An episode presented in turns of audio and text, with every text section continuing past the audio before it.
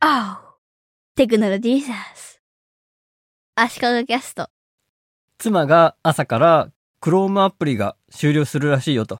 言ってきて、まさか Chrome ブラウザが終了するわけはないよなと思って何かの誤解なんだろうなと調べてみると、Chrome ブラウザ上で動く Chrome アプリが終了するという話でした。ただこれすごく紛らわしいですよね。うちの妻のところまで話題が届いてるということは IT 系のわかる人にわかればいいという情報が一般の人に広まっちゃってるんだろうなと思ってツイッターとか見てみたら、やっぱり誤解している人とか混乱している人が多かったです。私が気づいたのはもう遅かったので、その誤解を解こうと説明してくれてる詳しい人もいっぱいいたので、もうある程度落ち着いてる状況だとは思います。Chrome アプリ終了というニュースですが、Chrome ブラウザがなくなるわけではありません。iPhone や Android の Chrome ブラウザアプリがなくなるわけでもないです。Google ドキュメントとか、スプレッドシートとか、Google Keep のような Google のクラウドサービスが使えなくなるわけでもないです。Chrome アプリというのは Chrome ブラウザ上で動くアプリで Chrome Web Store というところからインストールして使うものです。iPhone のアプリを使うのに App ストアがあるみたいに、Chrome にも Chrome Web Store というのがあって、アプリや拡張機能、テーマをインストールできたんですが、すでに結構前からアプリはもう Chrome Web Store からなくなっていました。なお、拡張機能やテーマはもちろん今後もずっと継続して使えます。Chrome アプリが生まれた背景というのは、Web サービス、Web アプリ、オンラインツール、クラウドサービス、クラウドアプリなど、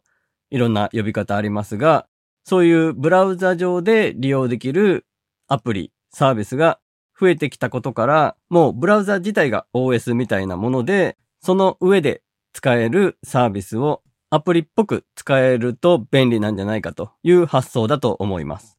Chrome ブラウザに Chrome アプリをインストールしておくと、アプリの一覧画面でアイコンがいっぱい並んでる、まさに iPhone のホーム画面みたいな画面になって、そこから例えば Gmail とか Google カレンダーとか Google ドキュメントをアプリを開くようにアイコンをクリックして開くことができるんですね。Chrome アプリ独自の機能とか使い勝手を持っているものもあったと思うんですが、私の印象では、ただ起動するためのランチャー代わりというか、ショートカット的なものとして各種ウェブサービスがこぞって Chrome アプリをリリースしていたという印象があります。オフライン Gmail という Chrome アプリがあって、それはネット接続なしで Gmail を使える機能を先行して使えるものだったので、Chrome アプリ版を使う意味というのがあったんですが、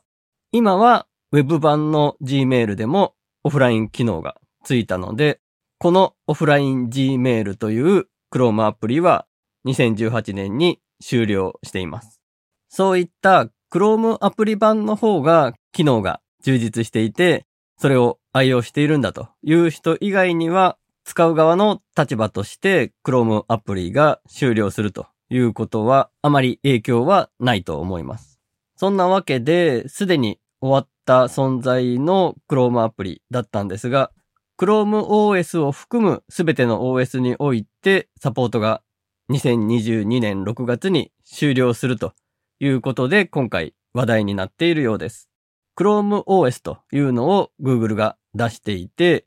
Chromebook というパソコンがあるんですが、じゃあ Chrome アプリが終了して Chromebook には力を入れなくなるのかとか、そういうことでもないそうです。Chromebook で Web サービスをアプリっぽく登録しておいて起動することは今でもこれからもできますし、Android アプリが Chromebook でも使えるようになったので、今後はそっちに一本化するということなんでしょうね。なので開発者はほとんど利用者がいない Chrome アプリを開発する必要がなくなって、Android アプリ版やウェブサービス版の開発に力を入れればいいですよということだと思います。ということで、Chrome アプリ終了というニュースは、ほとんどの人には関係ないことなんですが、Chrome が終了しちゃうのかなとか、ちょっと誤解を招きやすい、紛らわしいよねという話でした。